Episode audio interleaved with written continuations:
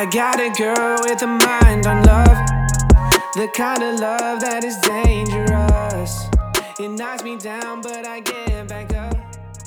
And I'm Hey everyone, welcome back to Kevin and the Wu Tang Clan. Today I have my brother back on as we talk about the NFL playoffs, the divisional round. So we recap the divisional round. Um, a couple exciting games, a really big surprise. Tennessee Titans moving on, beating the Baltimore Ravens, the number one seed. So that was a really surprising upset and really exciting first half between uh, Patrick Mahomes, Chiefs, and the Texans, where the Texans go up 24 0 until the Texans take the or the Chiefs take the lead um 28 to 24 going into halftime and then the Chiefs blow them out of the water. And then we talk about the NFC divisional games as well. Um so me and my brother break down that. We talk about some of the coaching news that is going on. Um around the league some of the new coaches that get hired we talk about Luke Kuechly retiring and then we also break down and preview, give our pre give our picks for the NFC and AFC championship game. So tune into that. Um, and thanks for listening, guys. As always, please subscribe if you have not subscribed yet. And uh, let's give my brother a call.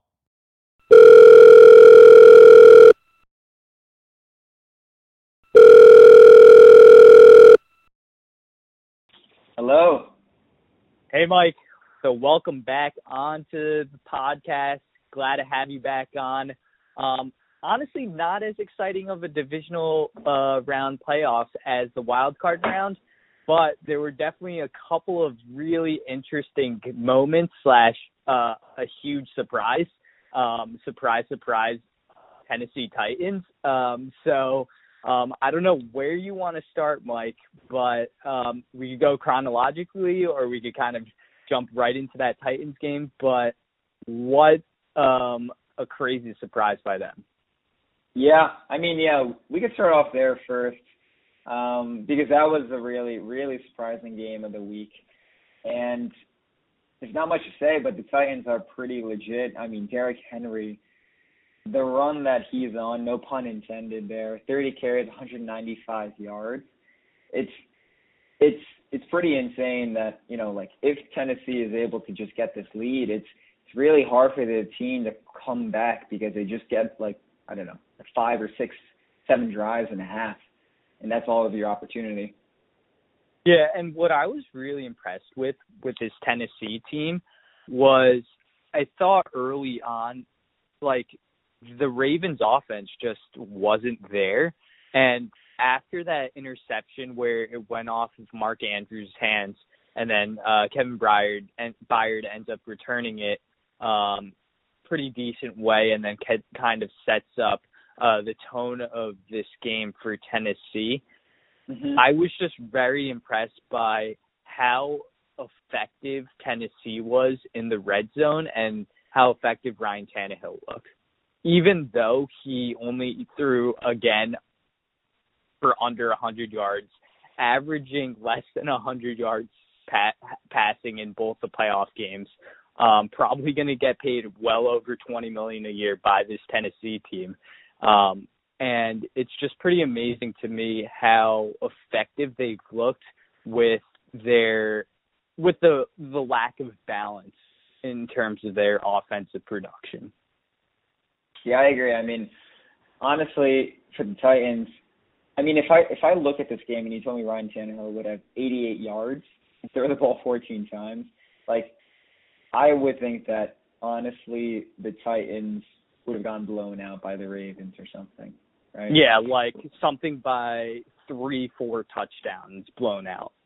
Right. So, but the thing is, like him throwing, like you know, less than 100 yards like for the throws that he had to make, like he made those r- the right throws in the end zone, and that like 40, 50 yard, um, you know, touchdown catch to Kalif Raymond, I believe, yeah, right on the money, right? So for Ryan Tannehill, like he's able to effectively manage the game and do what he has to do for this Titans team to win. I mean, like there's no point in trying to throw the ball a ton and get cute if like Derrick Henry's averaging six and a half yards, right? Yeah, and it's pretty crazy how well Derrick Henry um ran the ball against his Ravens uh defense, which I thought would have been a lot better equipped at stopping the run, pretty much knowing what the game plan would be, especially with how the Titans looked against the Patriots in running the ball. You would just think they would kind of stack the line and that's it. But Tannehill was able to make enough plays like that catch by Jonnu Smith in the in the end zone, that 1st uh touchdown was just unbelievable. Like bobbling the ball and then making that catch. I just thought that was like an unreal throw and catch by Tannehill and Jonnu Smith. And then like just just in general, like the Ravens turned the ball over three times. Lamar turned it over a couple times. And then they also turned it over on downs four times where they weren't able to convert on fourth four four fourth downs and two pretty key fourth and shorts that really changed the complexion of the game. And with that, it just really, I thought, kind of killed a lot of the momentum that the Ravens had, even though they're only down, I believe, 14 6 going into halftime. It just felt like, all right, while the Ravens are still in it, there were just a couple really key plays that really changed the tide for the Titans. Mm. Yeah, and I, I know it's it's almost been a while since we talked to you know last we're on the podcast, but in my in my gut, this was a game that I kind of wanted to call and call the upset for the Titans. Um, you know, I wrote the Titans against the Patriots and against the Ravens, right?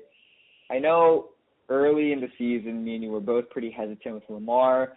You know, we hopped on the bandwagon at the very end, but there was always that like lingering hesitation that I had with the Ravens team here.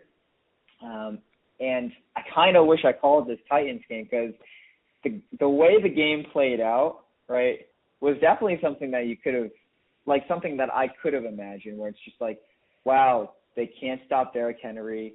Tennessee has a lead. Tannehill's able to make enough throws here, and frankly, like Lamar Jackson, it, like just doesn't look like himself. And this Baltimore team is kind of showing their inexperience and and kind of uh kind of having another difficult year in the playoffs. Yeah, and Mike, what do you think about that narrative about like if you just kind of glance over the box score, like Lamar throws 365 yards, runs for over 100 yards um, on the ground. Like a lot of people were saying, like, oh, you can't fault Lamar for the things that he did during this game. Um, I kind, I'm kind of disagreeing with a lot, of, some of like the pundits that are saying that because I just felt like Lamar didn't make key plays at the most opportune times. Like the interception by Andrews, like that's pretty un, un you know, unfortunate, especially with it kind of going off of the sands.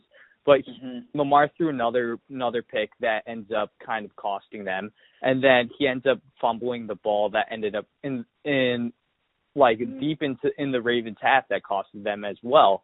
Um yep. and I just felt like he didn't make key plays. Like there was that fourth and fourth down play, he got stuffed twice, I believe, um, fourth and short. Um, so there were just key plays that he wasn't able to make at the times that you really needed Lamar to shine. Yeah, sure, it's nice when he's like throwing the ball um, into in soft coverage um, when Tennessee was playing in zone coverage, but he they just weren't able to convert during those key times. And I think that's what costed the game. And that's going to be the difference in term and and that's how little the difference is in playoff football in comparison to I would say regular season football. Yeah. Yeah, no, I totally agree. And honestly, like Lamar has improved so much though as passer. Like he has 36 touchdowns, six interceptions. So obviously we don't think like he's still MVP caliber, right? like what I've seen from Lamar this whole year has totally changed my perception of him um, as being like one of the top quarterbacks in our league. So, for, you know, for that reason, I still think he's like a top five quarterback, right? But in terms of being like, do I think he's better than Mahomes? Um, or like, you know, an Aaron Rodgers in like playoff game or Russell Wilson? He just hasn't shown that yet. And it's a it's a tough hurdle to climb, but yeah, it's uh I I, I wouldn't bet against him. Like judging on his character and from what I've seen, Lamar will come back stronger from this. It's it's definitely a tough loss. Like they were ten point favorites against the Titans, so and um, we both, I think we both kind of thought that was a little high, didn't we? Think that was a little high. I think yeah, from last absolutely. week. Yeah, yeah, absolutely. That line was crazy for the Ravens to be like the ten point favorites, but um, but yeah, I mean, Tennessee looked good, proved they were able. Honestly, like proving a lot of doubters wrong, right? Yeah. N- no and, one. I think you had like what were the odds for the Titans to win the Super Bowl at the beginning of this? Oh man, like a hundred to one. Yeah, I'm gonna look that up real quick. Um, but yeah, it it was just kind of incredible how the Titans have been able to turn it around. And I I think I was texting you over the weekend while I was watching the game what my feelings were about this Tennessee team and how it draws kind of parallels to the 09 uh, Jets teams, like when they made back to back AFC championship runs under Rex Ryan, where they'd kind of run the ball, really focus on running the ball, and then playing good defense. And, you know, Mark Sanchez was pat pretty I good, thought, yeah. Yeah. He had a few good years. Sanchez passed the ball a lot more effectively or for more yards than what Ryan Tannehill was kind of showing. So I I was kind of making those parallels to like the formula that Vrabel kind of put together for this Titans team to go pretty far against you know against the favorites um of the AFC. So I I don't know like it's it's really interesting kind of looking forward what this team's going to do um in the AFC Championship game and we'll definitely get to that later on in the podcast. But one of the things like Derrick Henry ends up having like that long run to set up the jump pass that was likened in Delop to Tebow. So that was really interesting um, wrinkle as well. So like Vrabel was bringing out every single type of wrinkle um, in this Titans offense, and Ryan Tannehill ends up making key third down plays when he ended up making that third and goal run um, for a touchdown to go up 20, I believe 28 to 6. Um, that you just kind of thought, all right, this game's pretty much done. And that yeah. was, I think that was set up by a turnover by the Ravens. So there was just a lot of mistakes that the Ravens made as a whole. Um, and it, you can't place it all on Lamar, but I thought Lamar just wasn't effective in those key areas, and that really costed them the game. And that and and the red zone efficiency by the Titans was extremely impressive. Like when they got into the red zone, they were able to convert for touchdowns. Totally agree, totally agree. So it, I don't know, it it just makes a really interesting um um way for like what this says about possible I guess underdogs for the playoffs moving forward and how that maybe changes your perspective. I ended up finding the odds oh that's back from 2015. Um let's see. I think the odds that I found were let's see. I'm having a tough time finding it. I think it was like 40 to 1 though. 40 to 1. That that seems a little bit high, but uh yeah, maybe maybe people had a little bit more higher confidence in the Titans than uh, than even I did. Yeah. I but it it's kind of interesting kind of like seeing like how impressive this uh yeah, I think it was like 40 to 1 um, before the season started. Um, but yeah, pretty impressed how how well this Titans team um, has been able to perform with this kind of basic formula. Like it's pretty impressive how well Derrick Henry's been able to run the ball. like how well he's been able to run the ball with a stacked box and with other teams knowing that he's going to run the ball and it just seems like he's wearing down a lot of these teams. Yeah, for sure. I mean, I, I the amount of carries this guy is getting is immense, but he's an immense guy as well.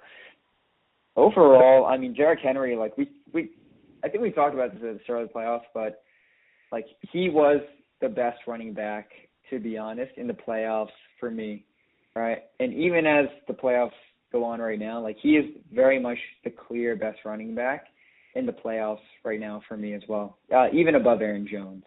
Mm-hmm. Would you agree?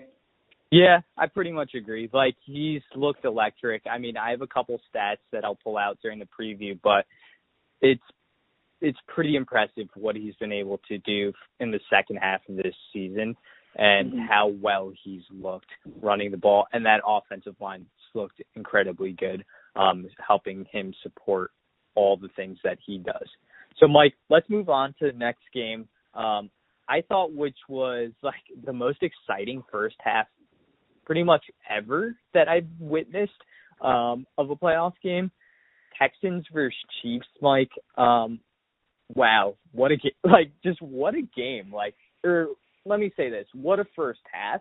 Because mm-hmm. twenty-one to zero, Texans end up jumping out twenty-one to zero, and then um here come the or 24 to 0 I believe and then here come the Chiefs they end up they end up scoring four touchdowns in the second quarter uh, to take the lead 28 to 24 going into halftime. And like, I'm trying to, can you imagine just like flashing that halftime score? Um, like pretend you're not even watching the game. You see mm-hmm. the you see the Texans go up 24-0 and you're just like, "All right, game's over." And then you go, 28 to 24, you probably think your ESPN app is broken at that point because like there's some type of like glitch going on with the app. But it was incredible at, as the pace the pace that the Chiefs ended up scoring those four touchdowns in the second quarter. And it was really I mean, honestly, like as I was watching rewatching the highlights and watching the game, it was kind of hard to keep track of who was scoring what. Uh, but it was just crazy. Like Houston ends up scoring on a huge play um, with um, I believe it was was it Will Fuller or Kenny Stills that ends up going deep. They score on that play. Then they score yep. on a blocked punt, go up 14-0 within the span of five minutes. And then in between all of that, during Kansas City's possessions, they looked really tight during that game. They were dropping the ball, dropping passes, yeah. all that type of stuff. Um, yeah, and it was kind of interesting to see that Kansas City team look like that. Yeah, I mean that was kind of the story for Kansas City in that first quarter. They just looked tight, and there were so many drop balls. I, I remember there's a one play where like Mahomes threw it to Kelce, and Kelce just like had it was a perfect pass. Kelce just flat out like dropped it, and he was, you could see the frustration on his face. Um, but yeah, it kind, kind of, yeah, it was just like it kind of looked like me during a church flag football league where I would drop like an easy pass. Yeah, and but we always knew that. Like honestly, like I, I can't remember a team more explosive offensively than the Chiefs. Like they are the most explosive team offensively that I've ever seen. Um, just in terms of the athleticism, the speed. So they could they could score in bunches at any kind of time and go off.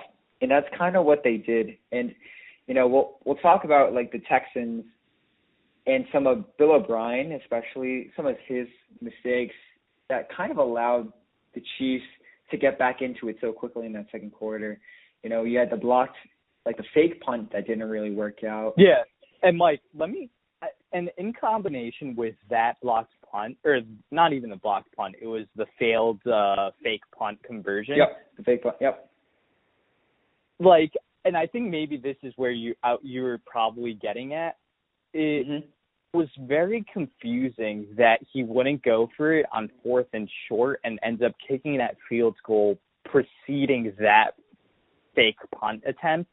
Um, it kind of reeked of desperation once he went for that fake punt attempt um, as soon as Kansas City scored on that next on that previous possession.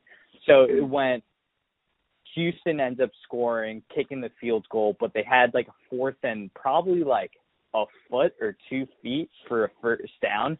Um, they didn't take it. They kicked the field goal.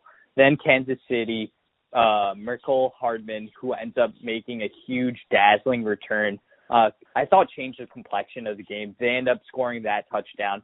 And then I just thought it was like a desperate play by Houston to go for that fake punt. And I guess if the fake punt works, you kind of praise O'Brien, but they're on their own 35, 40 yard line and they go for a fake punt. I just I just didn't love the play calling and the inconsistency of the play calling from O'Brien. Like if you're going to be going for it on fourth down, why don't you go for it on fourth and short during that um before the field goal attempt? Yeah, it it was kind of confusing, like how aggressive uh O'Brien was at some times, and and and kind of just like very, no, I wouldn't say cautious, but like on the more cautious side. So it's kind of flipping between like being aggressive and being cautious, and it didn't seem to work out for either instance. Um, but but yeah, I mean overall for for Kansas City, it just it just kind of showed like they are the most explosive team I've ever seen, and I know we'll get to get to this in the preview, but I I really like Kansas City right now. I Mm. I really like their odds. Really like their odds. That that's kind of interesting. So we'll get to it in the preview. There's also a couple other things before I move on to the next games, Mike, Yep. that I found really interesting um, for the Chiefs. It was just like one more thing. I just thought I was just really impressed with how well, yeah, like just singing his praises of how good he looked. Um, and while he's not as mobile as Lamar Jackson, he was just able to break pressure uh, with his legs when you know the pocket was collapsing and he didn't have options with his arms, but he was able to be mobile enough to uh, get first downs um, with his legs, which I was extremely impressed with. And he's kind of shown that ability um, throughout his career over the past two years. So it's not a surprise, but it's just an added layer for this Kansas City offense. And the hard thing about what the Texans really had to do, and and maybe it was being disguised because some of the drops that happened earlier early in the game, and that kind of uh, mitigated some of the defensive play play calling that they had. But it was just tough to see like um, Travis Kelce um, really dominate them, especially after a slow start. Because what ended up happening was they were going pretty ultra aggressive and they're going in, into man coverage. A lot of times, man press coverage, really challenging the receivers. And Mm-hmm. they just got burned by Kelce. And then Tyreek was getting bottled bottled up early on, but he was Mhm. able to get his too a little bit, and I they just weren't good enough pass uh, pass defense wise to hold up. And I'm curious to see like how uh the Titans defend the Chiefs in terms of like whether or not they're going to be doubling Kelce or deciding double um Hill. Um, which guys they decided double double. Yeah, I mean the thing is the Chiefs have so many weapons. Like even if you take Tyreek Hill away, like we saw with Mecole Hardman, Travis Kel, like they just have too many weapons. Like yeah, Sammy Sammy Watkins, Wa- like Sammy Watkins looks pretty decent too. yeah, exactly. So I, I I just think that the Chiefs are a little bit too explosive right now for like there's no other team that's that can match their firepower. Um Mm-hmm. And yeah, like I, I totally agree with the sentiment that Mahomes just looked so poised in throughout that playoff game.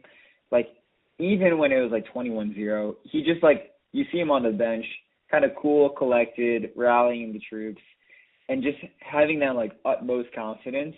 And I think that was like that confidence in himself, right, is something that anyone who was watching that game could see.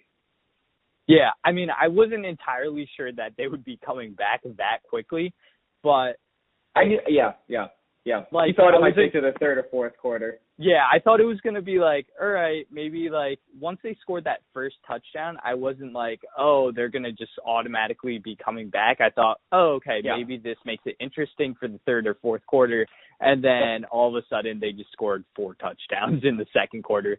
So then, and then, and then in the second half, they pretty much poured it on, um, and really Houston could, didn't look too effective at all. And like, it's not like Deshaun Watson had a terrible game at all. He looked pretty darn good. Um, it's just the defense couldn't hold up against that explosive Kansas City offense. Um, to no fault of their own because that KC offense is incredible.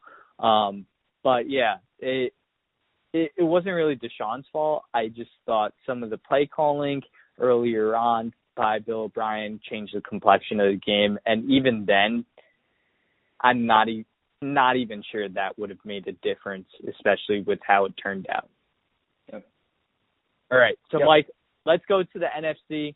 Um, Vikings Niners during the uh, early game on Saturday, first game of the weekend. Um, what were your thoughts on this game? Because I had a couple thoughts um, concerning some of the Vikings play calling. Mm, interesting. I mean, overall, so I watched the, you know, I was at a barcade in SF watching the game, and honestly, like even after that first half, it was 10-14. You kind of felt like the 49ers had all the momentum on their side, and it didn't really feel as close as that. Um, for me, What at least. the- like What was the vibe in like the SF barcade? Were like were fans pretty confident or like did it, people Yeah. were very people felt it, it felt like a pretty confident environment to be very honest um obviously like a lot of rowdiness people got really excited but nothing from the vikings like there was no play that i could recall like dalvin cook nine carries 18 yards mattison one carry three yards like kirk cousins didn't throw any like there, there wasn't any like crazy play throughout the game that people like kind of got worried like the 49ers were able to get what they wanted in terms of the running game. Like Tevin Coleman, Raheem Mostert, like whenever they were running like their two-headed monster, like they always looked fresh. They always got like their you know three to seven yard chunks, right? Um, and yeah, I mean the 49ers offense was kind of impressive in the fact that Jimmy G really didn't have to do too much, and yet they were able to honestly kind of get whatever they wanted against this Vikings defense that we think is honestly like very very good. Um, and honestly kind of showed some of their maybe wear and tear or you know tiredness um, from having such a short rest from their previous playoff game. Yeah, and I, I think you kind of touched on what I really wanted to talk about was how does Dalvin Cook only get nine carries? Um, and even if, like, the thing about that is, like, even if he's ineffective with those nine carries, um, that's, like, probably the weakest part of that San Francisco team. Um, San Francisco defense. Like, that pass defense is ranked first in the league. It's just, I, I I didn't love the play calling by the Vikings at all, honestly. Um you have the probably the most productive running back outside of Derrick Henry um in the playoffs in Dalvin Cook this year and he only gets 9 carries and maybe he was limited by injury. Um but I just felt man, you got to give him a little bit more than that. And maybe and it's not like the game was overblown um until and that that was only till like I would say the late in the third quarter or Yep. midway of the third quarter. Like they still had their opportunities. It was only 14-10 going into halftime, uh, thanks Mhm. to that like bomb by Stefon, you know, Kirk to Yeah. Stefon Diggs. So it's not like they were completely out of it where they really had to abandon the running game. I I just I'm a little question like confused and perplexed as to why they abandoned the run game like they did. Kirk isn't a guy that you really want throwing the ball um 30 times to the point where you're you- you're basically saying like 3x of the amount of attempts that running the ball that you're going to be passing. I, Yeah. I mean, that's not really the the type of offensive play calling that I would love. So, um I don't know. I I just wasn't crazy about that. I Um, agree. I was I was really impressed by Jimmy G. Honestly, he only completed nine, 11 passes and nine, had 19 attempts, but he did what he needed to do, and that and they really relied on that rushing attack. Um, that I was really impressed with. Tevin Coleman looked really good. Mostert changed it up, um, but they hammered the ball with their run run game, um, Yep. and I was really impressed by how good the Niners looked and defensively, like the Niners having six sacks, constant pressure on Kirk Cousins, like not Yep. letting him breathe. Bosa looked insane, uh, phenomenal uh, for that team. Um, yeah, I just thought the turning point seemed to be that Cousins pick in the third quarter, um, and that just changed everything. Um, once the Cousins got got picked off by um, by Sherman, San Yeah. Francisco was able to drive it down, ended up scoring touchdown, and then they ended up, uh, you know, being up twenty four to ten and pretty much sealed the game. I thought. Yeah, I agree. I mean, I totally agree with you on the play calling. Like Dalvin Cook only getting nine carries. Like nine carries. Come on. Yeah, and Mattison's like a great backup too. So they could have almost played 49ers game against them. And you're right, like whenever I saw whenever I was watching the game, like Kirk Cousins, he had that one long throw, to Diggs, but he really didn't have much time for any of the plays to develop because there was constant pressure like like that front seven for the 49ers was on top of Kirk Cousins almost immediately for some plays. Like he literally you he would call the snap and then all like he had no time to react. Right? Yeah. The play was dead before it even started. There was like no chance. And I that's why I think you do have to kind of get the run game more involved. Like that front seven was not tired whatsoever. Like even throughout the game as it went on. So And we already know we all, we all know that Cousins is a good play action quarterback. So Yep.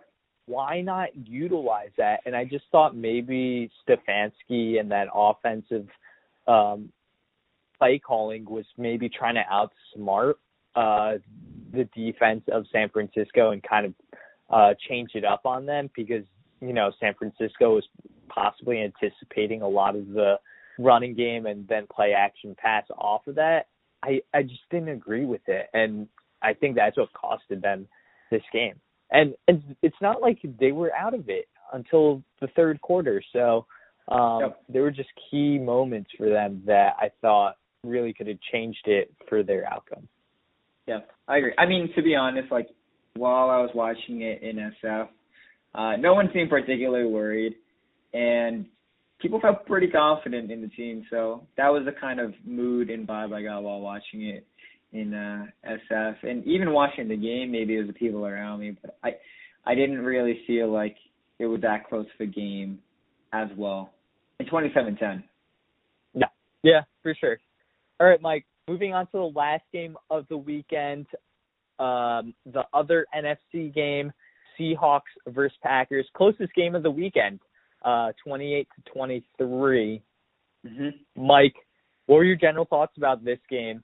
Um, I was just like I was really impressed with Russell Wilson, honestly, during this game. He was basically carrying this Seattle team and basically has have kind of reconstructed this team around Wilson in comparison to years past where it was built heavily on their defense and now it's kind of like, hey Russell, go make a, a ton of plays. So Mike, what were your general thoughts on this one? Yeah, I mean, early part of the game, kind of a little boring. It kind of looked like the Green Bay was just way too talented um, versus the Seahawks. Like the Seahawks just didn't have enough weapons. And then Russell Wilson, he almost had his fourth quarter magic, almost led the team back uh, to victory. But they really, really missed the run game. Like Marshawn Lynch, 12 carries for 26 yards.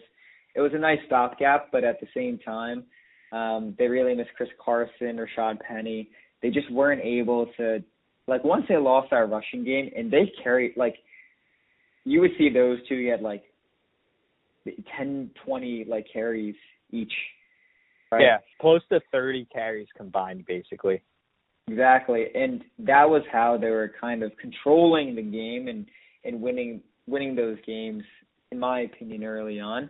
Obviously, Russell Wilson would you know have his amazing like fourth quarter heroics, but for me, this game kind of just came down to talent. Like Green Bay was just much more talented than the Seahawks, and a lot more of their players were healthy.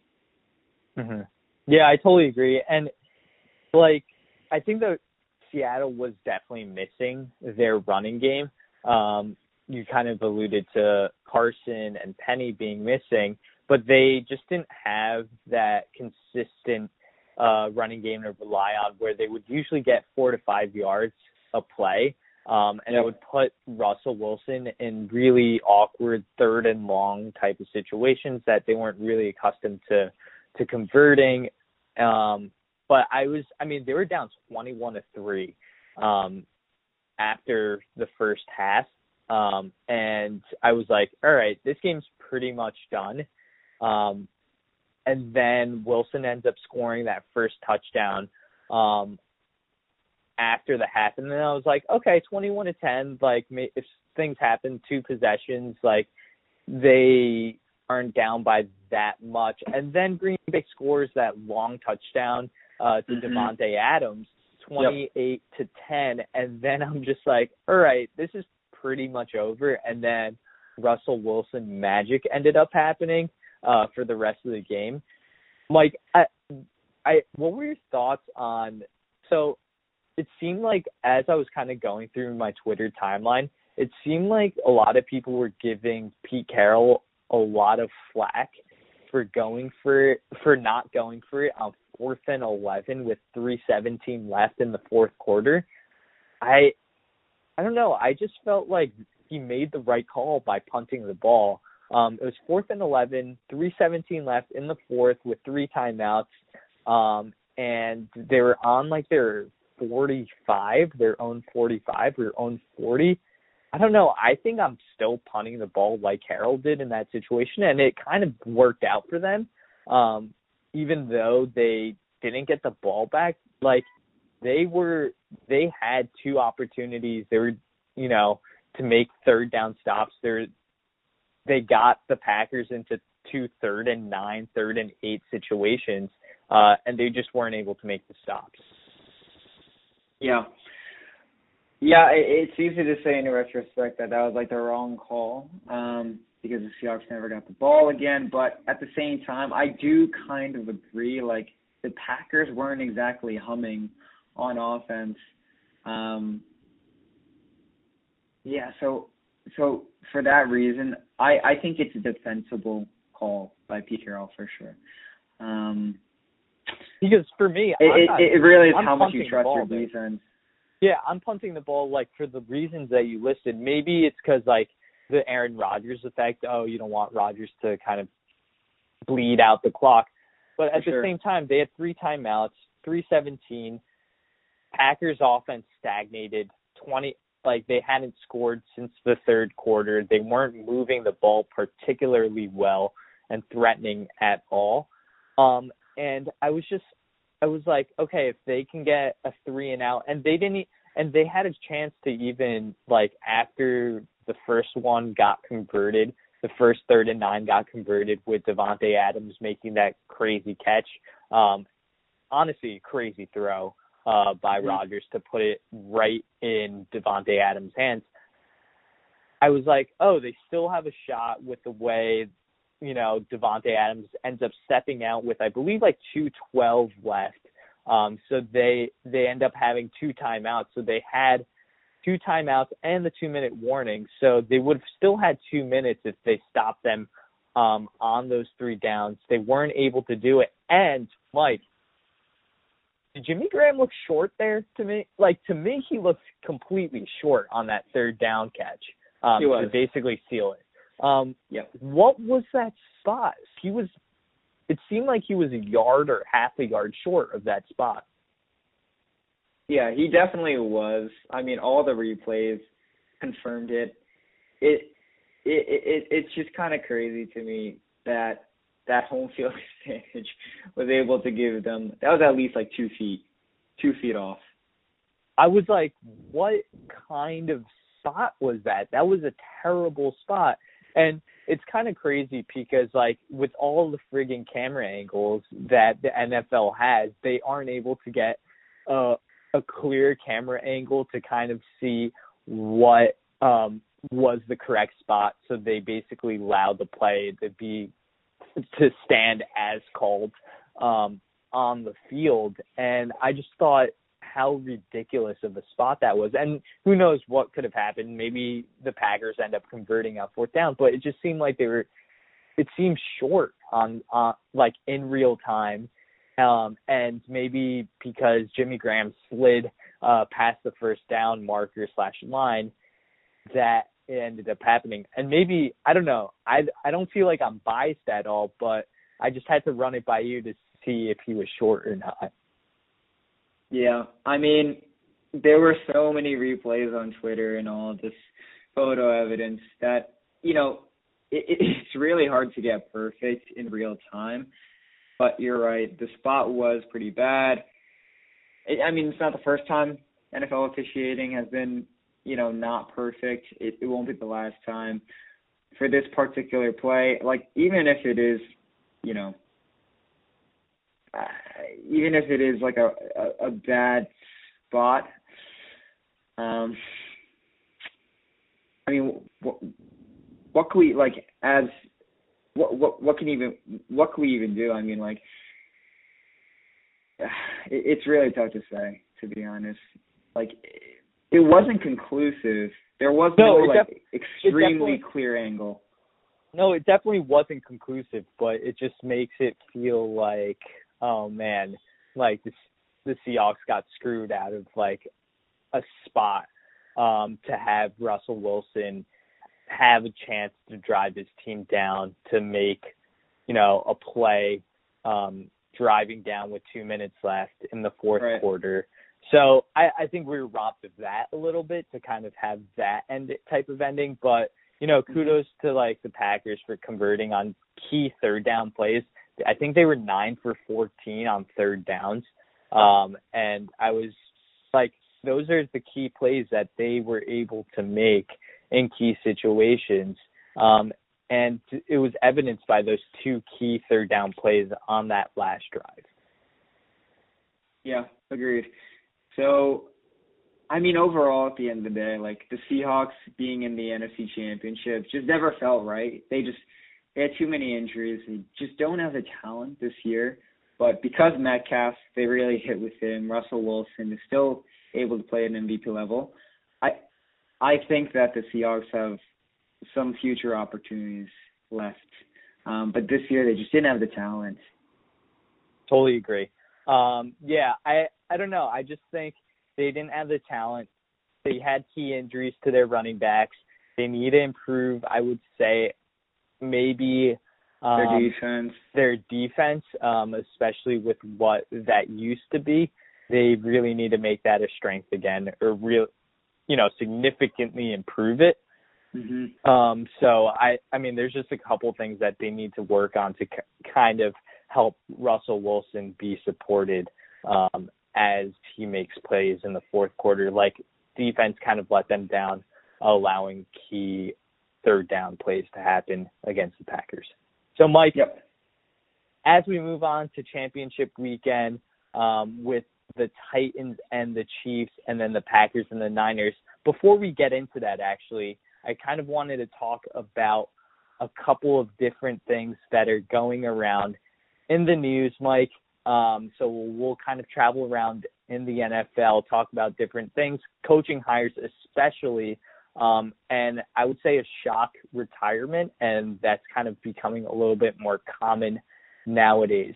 So Mike Luke Kuechly ends up retiring at the age of 28, um, which is let let me just let the listeners know that I am also 28 years old, and for Luke Kuechly to be retiring at 28, um, kudos to him for retiring at 28 because I'm basically just getting started with my career. Um, so um, basically, his career is over before mine even started at the age of 28, which is hilarious to think about. Um, but Kuechly ends up playing eight seasons, wins Defensive Player Player or Rookie of the Year. He ends up becoming a Pro Bowler seven times out of eight seasons. Ends up becoming All Pro five times. Probably one of the best middle linebackers, inside linebackers ever to play the game. Um, mm-hmm. A lot of people are talking about him being a Hall of Fame type of player, um, being one of the smartest slash rangiest um, middle linebackers that ended up making plays on the ball, intercepting the ball a bunch as well. Um, Mike, anything that you wanted to add about Luke Kuechly? Yeah, I mean, he was for for the past five years, probably best middle linebacker. He, he was the best middle linebacker in the position. Um, anytime you wanted to play the Panthers, you kind of knew that Luke Kuechly would have at least like he would have at least like eight tackles, right? He was just everywhere in the game, and I think you know the reaction to his retirement it definitely came out of nowhere. Um, I really did not expect that at all. And yeah, when you put it in perspective like that, him being only 28, um, and you know that is your age. it's kind of crazy. oh that, boy, yeah. That is kind of crazy to me, and I wonder if this is like a trend for things to come. That more NFL players kind of understand the health risks um, playing in the NFL long term and, and kind of are like, look, like I could, you know, work my ass off for this, I don't know, four to five million dollar contract, or I could keep uh, the rest of my health and kind of go off and do whatever I want with the twenty million dollar contract I earned um, after yeah. my rookie deal. And I think, I mean, I don't quite put this as shocking as Andrew Luck because Luck was 29, yep. prime of his career, at a position that isn't. It's a much more aggressive position.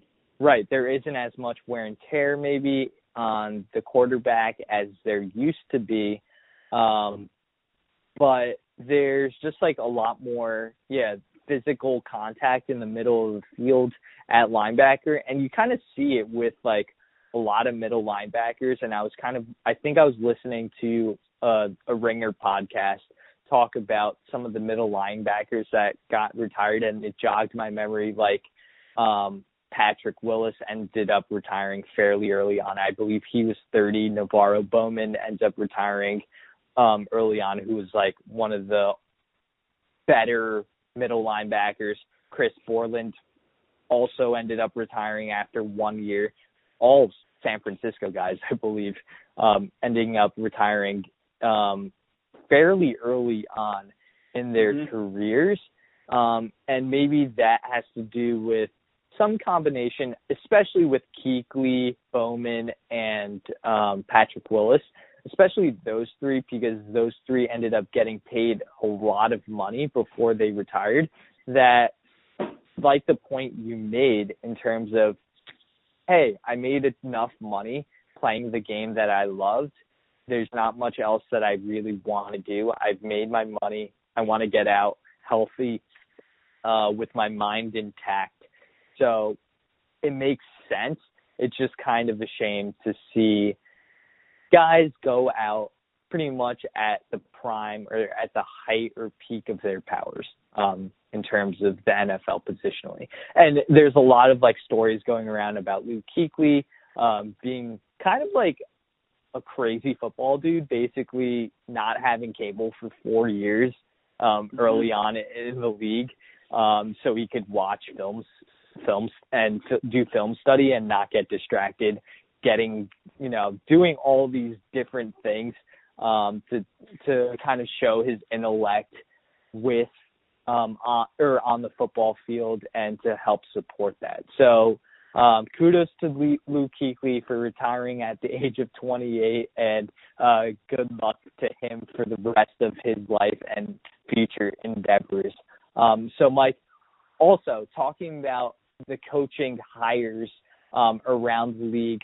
So Kevin Stefanski ends up getting hired by the Browns.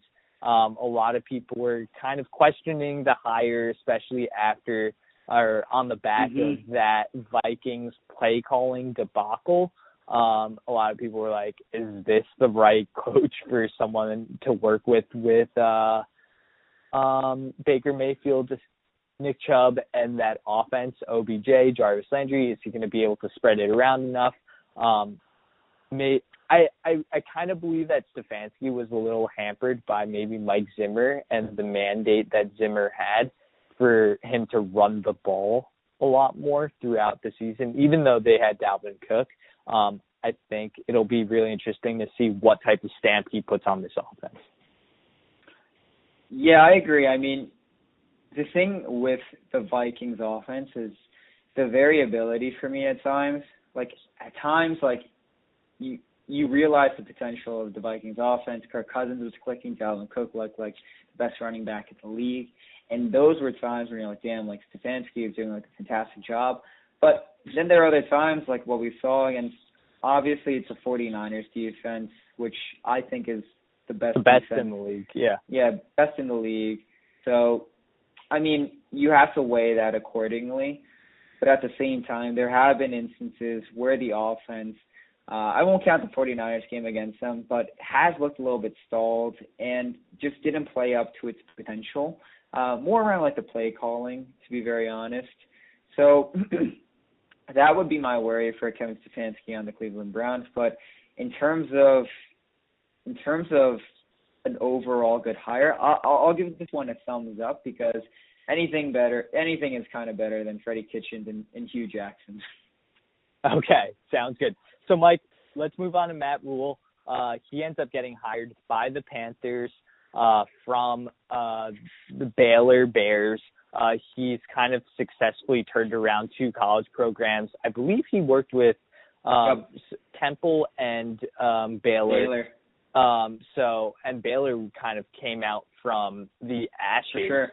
um, especially with all that um, sexual misconduct uh, type of stuff that was going on in their um, program, and then to go from like one in eleven or one in twelve to the season that they had this year um, to be in the thick of the playoff race. Um, it was really, really cool to see that turnaround, and then uh, Rhule get rewarded by it. And we, I mean, the Jets had an opportunity to hire him last year. He didn't end end up getting the job because because of Adam Gase. Um, uh. yeah, I hear your groans there. Um, but Rhule gets hired by the Panthers, and then he also hires Joe Brady, who led that prolific LSU offense um, with Joe Burrow um, and that really, really good LSU offense that ended up winning the national championship on Monday or this past Monday. So, Mike, what were your thoughts on the Rhule hiring? He ends up getting seven years for sixty million dollars, and then Joe Brady getting hired as an offensive coordinator. Yeah, it's a really young crew. I mean, um, Rhule forty four, Joe Brady, I believe he's like thirty, right? Yep. He might be in the twenty. Like, it's a really young crew. David Tepper, big hedge fund finance guy. Um, I think he's like the you know richest owner in the entire NFL. Like he wants to make a splash. He wants his team to be known for like innovative thinking. Um, and I think that Rhule is honestly a, a pretty good hire. Um, I just from like what you hear in the media, where all of his teams are buying into his philosophy. Um, it, it it just seems like he he kind of he just knows what he's doing. He's on the forefront of the like forefront in the NFL, and I'm really excited to see what he brings from the college to the NFL. We know that those transitions don't always work perfectly. Um, so I, I'm I'm curious to see what Rhule does. Seven years though is a lot of time, so it's if it doesn't work out, that's a that's a big a big contract to take on. But Tepper has the wallet to do it. So overall for the Panthers, I think it's a good hire. We'll have to see what kind of changes happen on that Panthers team because, you know, with Kuechly gone, Newton, you know, rumored to be traded. Rumored to be traded. Yeah, in March. So that's another quarterback that's possibly moving destinations. So I'm curious to see like how that offense is going to function, especially with Brady. He pretty much spread it out in college. Um, with mm-hmm. Burrow, he went pretty much like five wide, um, especially with that ta- the amount of talent uh, LSU had at wide receiver, and then they maybe yep. even went four wide with uh, Thaddeus Moss um, in the slot, who was like kind of like this tight pseudo tight end slash um, slot wide receiver. I I'm curious to see how that offense ends up functioning um, because if you look at this Carolina team, it's pretty centered around Christian McCaffrey, um, especially with Newton going to be gone. So I wonder if he acquiesces to some of the talent there, if he kind of brings some of the concepts uh, that he brought from his time with the Saints and Sean Payton, and then his time with LSU. Um, yep. So yeah, it'll be really interesting to see how that transition plays out from college to the NFL for both of those um, guys in Rhule and Brady. Mike McCarthy getting hired, he pretty much got hired probably like as soon as I posted the podcast last week. Um, we kind of mentioned how Lewis and uh, McCarthy both got interviewed, and then McCarthy got hired the next day um, on the Tuesday um, after I I posted the pod. Mike, what are your thoughts on McCarthy being hired by the Cowboys? Pretty safe move in my eyes. I agree. So yeah, Dallas Cowboys, Jerry Jones, like Jerry Jones wants to win now. He thinks he has the talent to win now, and there aren't that many coaches out there who have the pedigree um, and I won a Super Bowl ring. And that's ultimately what Jerry Jones and the Dallas Cowboys think they can get. So they're not really trying to do something too risky here by hiring Matt Rhule, for example. Um, it seems like they want to have a steady hand here, and Mike McCarthy is that steady hand. I mean, Marvin Lewis would have been a really, really bad. Like that would have been a pretty big thumbs down for me. And the reason I say that is, you know, you would hear stories coming out that he wanted to hire Hue Jackson as one of the assistant coaches. So for that reason alone, um, I'd be out on that. So Mike McCarthy, I'll, I'll, it's I'm not sure what else they could have gotten, to be very honest. Right for like, what, what they want in their yeah exactly for their position. Like Ron Rivera would have been an interesting one. Um, for them as well. But I mean, Mike McCarthy fits the bill in kind of is He, he's the right fit for what the Dallas Cowboys want, in my opinion. Yeah, and they also talked about today that Kellen Moore would retain uh, his offensive play calling duties, so that'll be really interesting um, to see that dynamic because McCarthy's an offensive guy that ended up calling the plays in Green Bay for the majority of his time there. So I wonder what that dynamic's going to be like. Um, more. It's a bit worrying, yeah. No, it's yeah. definitely a bit worrying to be honest. Yeah, I mean, Kellen Moore had a really productive first year as a play caller. Like they had, like, ended up being rated first in offense. Um, I believe sixth in passing yards. So they they looked fairly good um, and decent um, with the offensive production. Zeke had over a thousand yards. They had two two one thousand yard receivers. um, in Amari Cooper and Michael Gallup. So like they have a lot of the pieces offensively. It's for me what's gonna happen defensively for them um, looking into next year and how that team's gonna improve.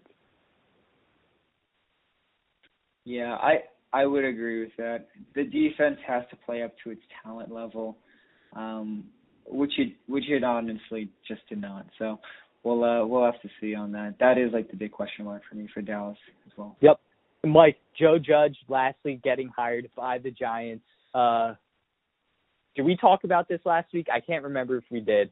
Um but I'm not I'm not sure if we did, but we can make it quick. Um, but it was like we were both kind of like who is that? Um but yeah. I did, yeah. Did not did not really know who uh Joe Judge was he wasn't really like the name that I thought the Giants would go after for this. But he's gonna have a lot of spotlight on him now with that New York media. And I mean from everything you hear about the guy, it all sounds very, very positive. But I'm I'm just it, it, there's not much to go off of. Like I'm just there's there's just not much to go off of and judge. Um, no pun there either. I see what you did there. so, so yeah, I'm I'm gonna be open minded for this pick, and I I just can't give it a thumbs up or thumbs down at this point. Yeah, it'll be interesting to see what they do. Um, yeah, I mean, Patriots assistants haven't fared well in head coaching positions. Um, Vrabel's pretty much been like the only one that's probably been a highlight, and even before this season, he would have been like um eh kind of hire. So other hires um, across the league um, that were former Patriots assistants haven't fared as well. So we'll we'll kind of see and monitor what ends up happening there. Lastly, mm-hmm. before we get into our previews, Mike, Odell Beckham ends up getting a warrant for his arrest because he ended up slapping the buttocks or the butt of um, a police officer in the ro- locker room post game uh, during the national championship game, uh, college national championship game um, between his alma mater LSU and Clemson. Mike, any thoughts on that before we get into our previews? Yeah, I mean, I guess it's a story because it's OBJ, and like just a headline arrest warrant OBJ obviously draws a lot of eyeballs to it, but um I'm gonna file this as like a very kind of a minor thing, to be honest. When I started reading about what it was for, it just didn't seem like that big of a deal. So I think the far more interesting thing is the money that he was passing out to LSU players. Um I don't know if you heard about that, but he was passing out confirmed by Burrow to be real. Yeah. Yep. Uh, passing out money to LSU players, possible NCAA um, infraction for LSU. It'll be interesting to kind of monitor that um, yeah. and how that plays out as well. And the NCAA was trying to say that uh, the money was fake. Like, why would OBJ bring fake money?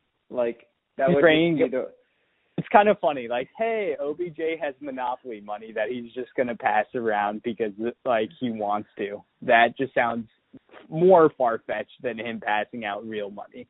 Right, exactly. So, yeah, OBJ obviously excited with the LSU win um, for his alma mater, but uh, just just in the headlines for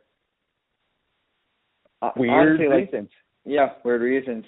And um yeah, um it looks like Joe Burrow is going number one in Cincinnati. Um, and if he doesn't, it'll be pretty much a shock to, I think, a lot of people, especially with him being like a local uh, Ohio guy um, and possibly coming back home to Cincinnati. So that would be kind of cool um, to He's see that it. pairing. Yep, he definitely has. Probably the one of the best college seasons ever, um, most prolific. So good on you, Joe Burrow. Um, see you on Sundays next year as we talk about that. So, Mike, let's get into our previews um, for championship weekend. Conference championship games end up happening this weekend.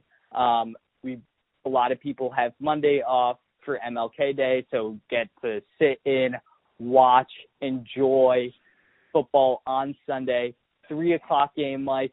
We got the Titans versus the Chiefs. Really interesting game. Clear underdog. The Chiefs are seven and, ho- seven and a half point home favorites against the Titans, Mike. Um, what is your prediction for this game? Yeah, I'm gonna go with the Chiefs here.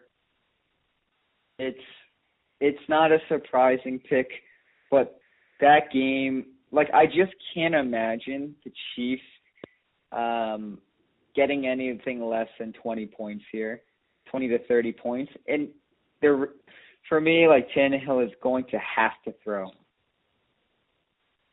Yeah, and I I, I just don't think I don't think that they have the firepower to keep up with the Chiefs whatsoever. Like nowhere close. Like the game plan for Tennessee has to be like we need Derrick Henry to run the ball. Like we need another 200 yard game. Like maybe like 40 carries. Yeah, Seriously. Some, I honestly some ridic- I was thinking 35 carries, like, and 200 yards for him to kind of win. Right. And yeah, I I mean I'm- I'm pretty sure the Chiefs will put up at least like I I I think at least 25 points here. So Ken Tannehill and Derrick Henry, like if Derrick Henry just has one of his like beast mode like beast mode runs where he gets like breaks off for like 70 yard touchdown, Tannehill is able to make continue making the right plays because he's played extremely well. Um, yeah, then I think that the Titans that's like their kind of avenue to victory. And to be fair, the Titans did beat the Chiefs earlier in the season, and the Chiefs' run defense still has not looked any good. No, has not looked any good. So and they're missing would they're missing Chris Jones, who's like a key player for them on the inside. right. So that would be that would be the avenue to victory. Like they're able to control the ball. Right. Derrick Henry just has one of his monster games. Um, but I I just don't see it. I don't see it because I think the Chiefs are just too explosive. Like if the Chiefs go up 14 to zero against the Titans, It's I over just pretty much, right? I, I I think it's over.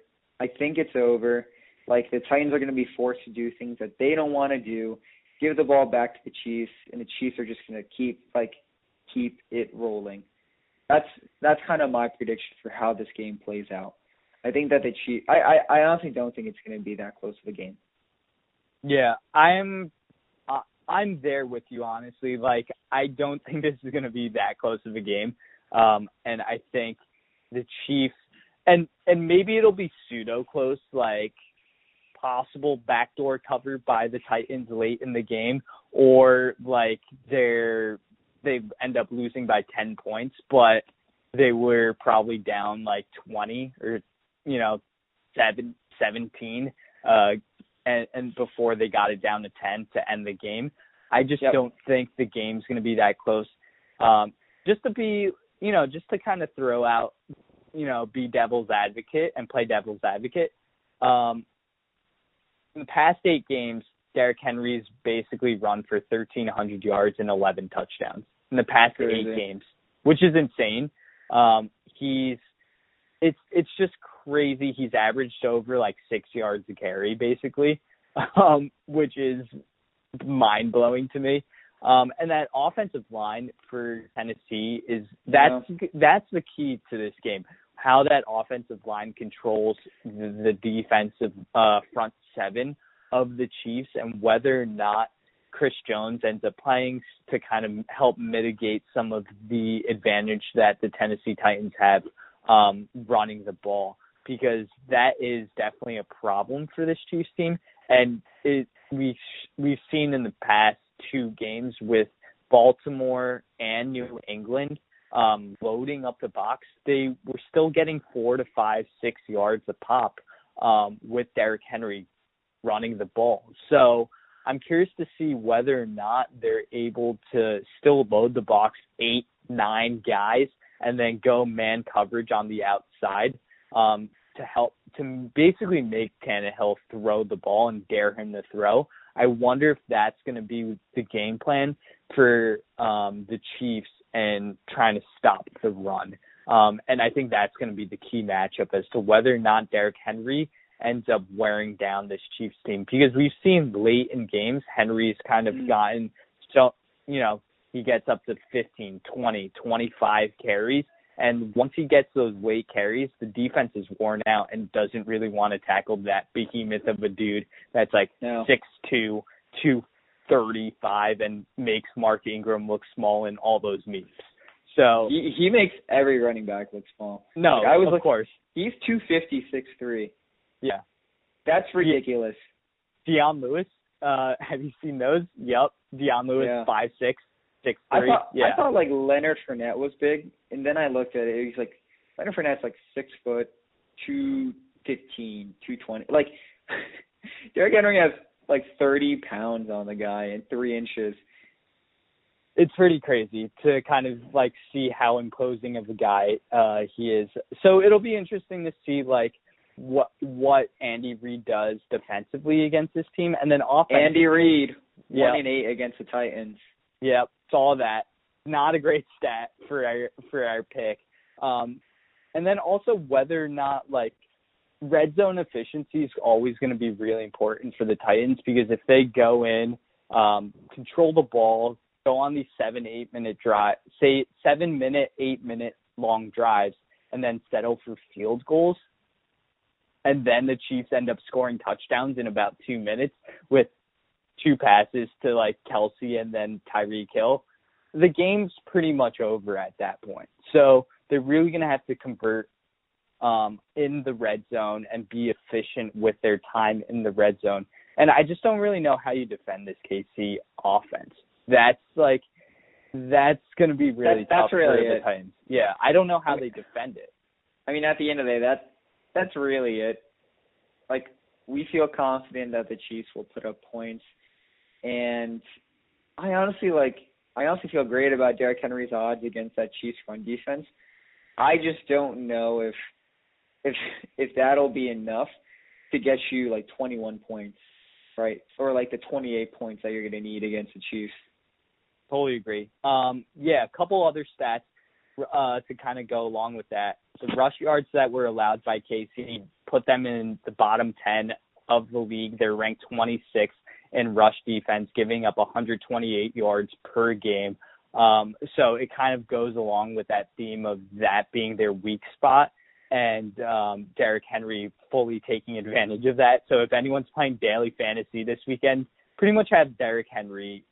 Derrick Henry is pretty much a must on your team um, if he's one like playing one of the running back positions. So he's one of the must.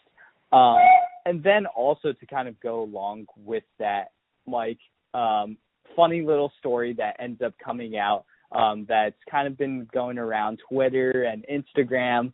Uh, I don't know if you've seen this story, and I might have sent it to you, but Mike Vrabel, before the playoffs started, basically said if it ensured him that he would win a Super Bowl as a coach, he would basically become a eunuch and chop off his dick.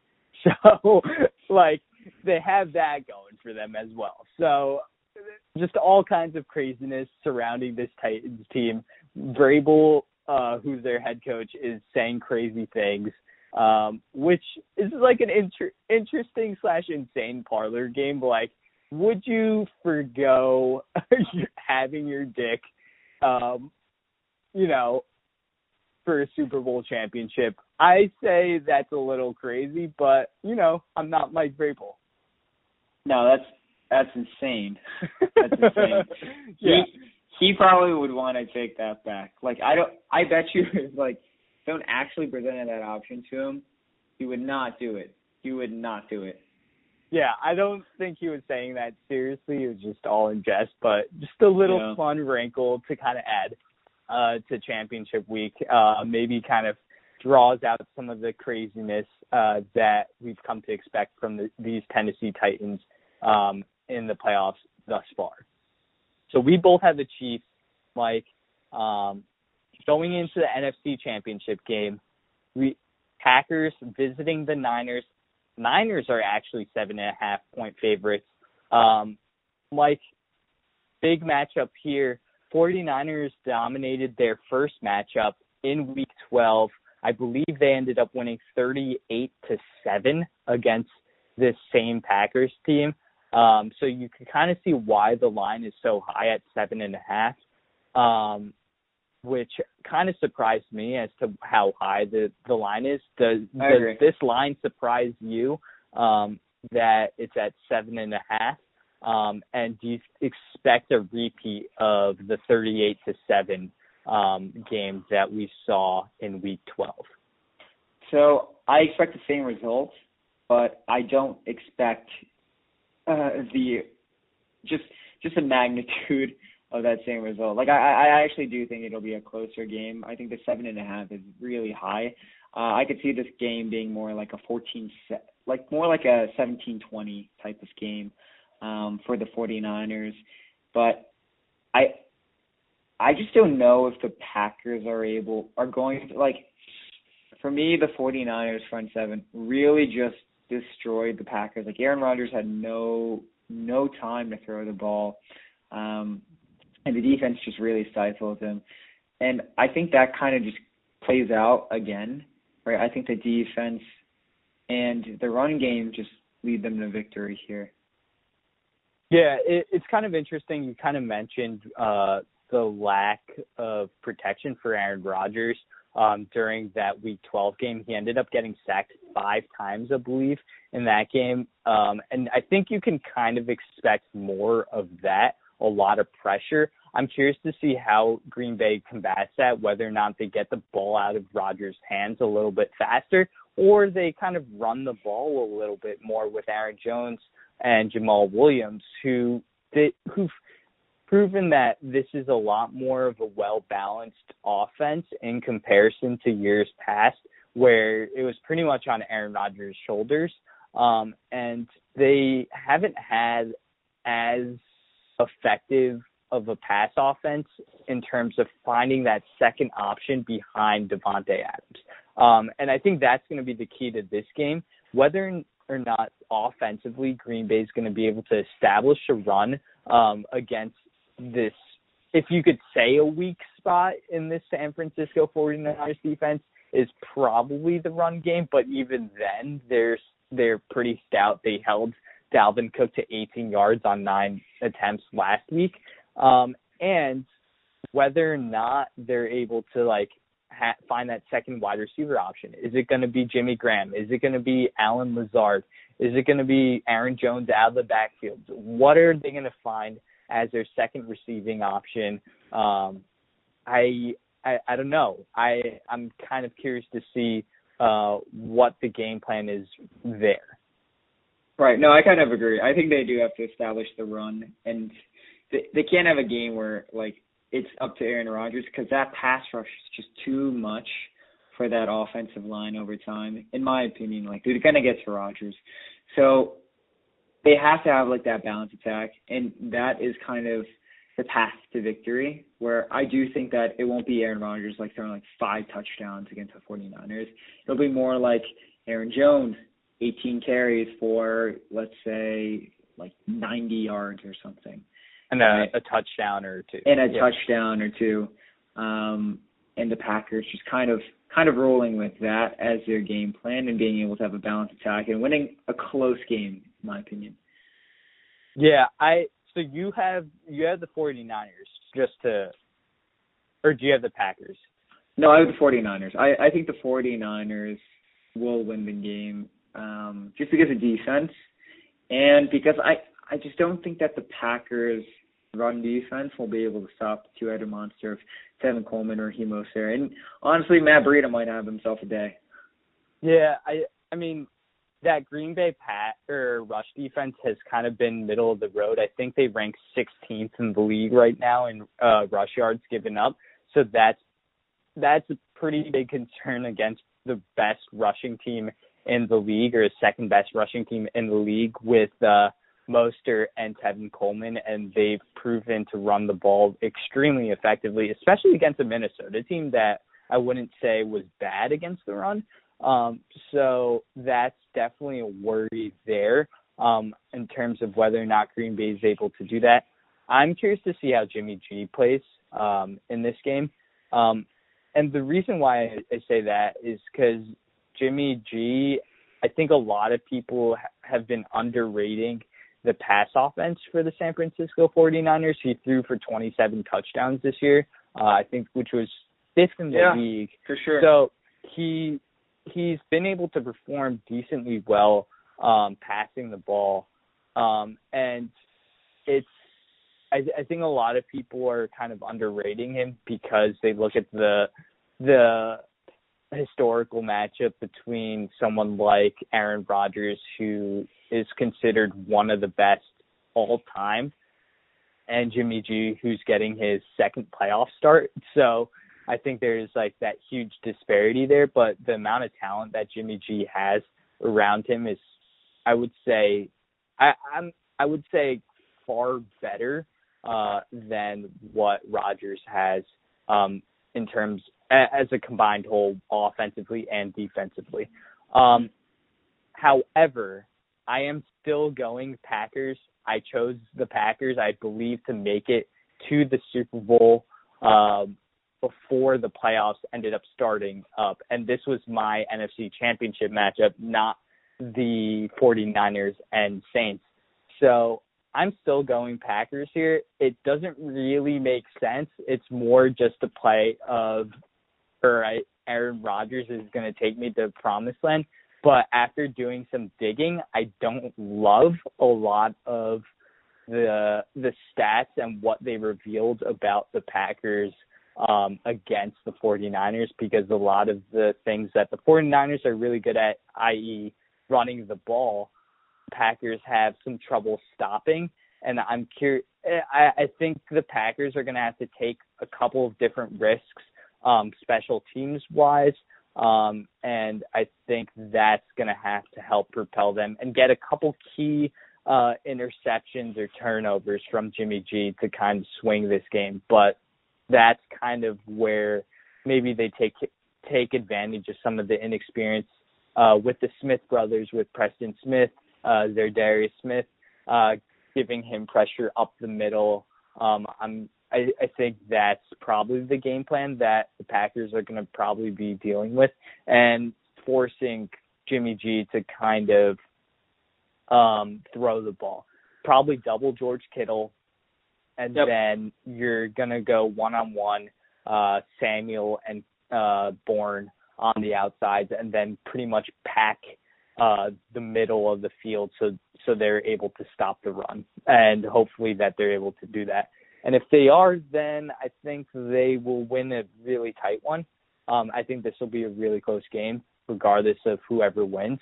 Um it's not going to be a repeat of that 38 to 7 uh, victory in Week 12. So I'm I, I think I'm kind of going Packers here. Uh, so that that'll be our differential for this sure. week, and it'll be really interesting.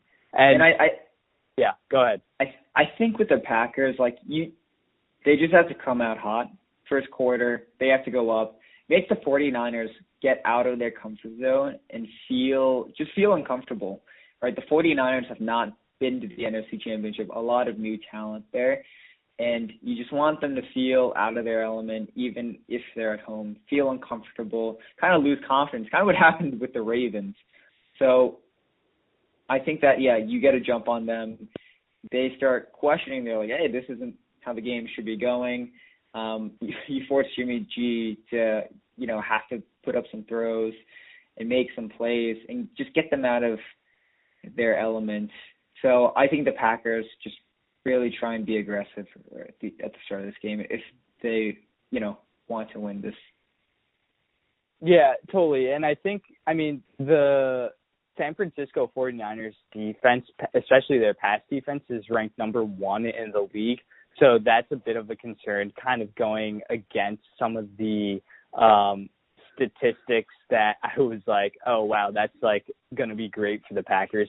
But I think they kind of have to be like this cautiously, um, I, I don't know, kind of be cautiously aggressive with some of the game plan or game game planning and play calling, and that Yeah. they I think really have to give the ball to Aaron Jones a lot more um, to establish um, that run game, so that Rodgers is going to have a little bit more time um, on the play fakes and the the pass rush doesn't have the opportunity to pin their pin their ears back and just go after Rodgers. So I think that's going to be pretty much the game plan.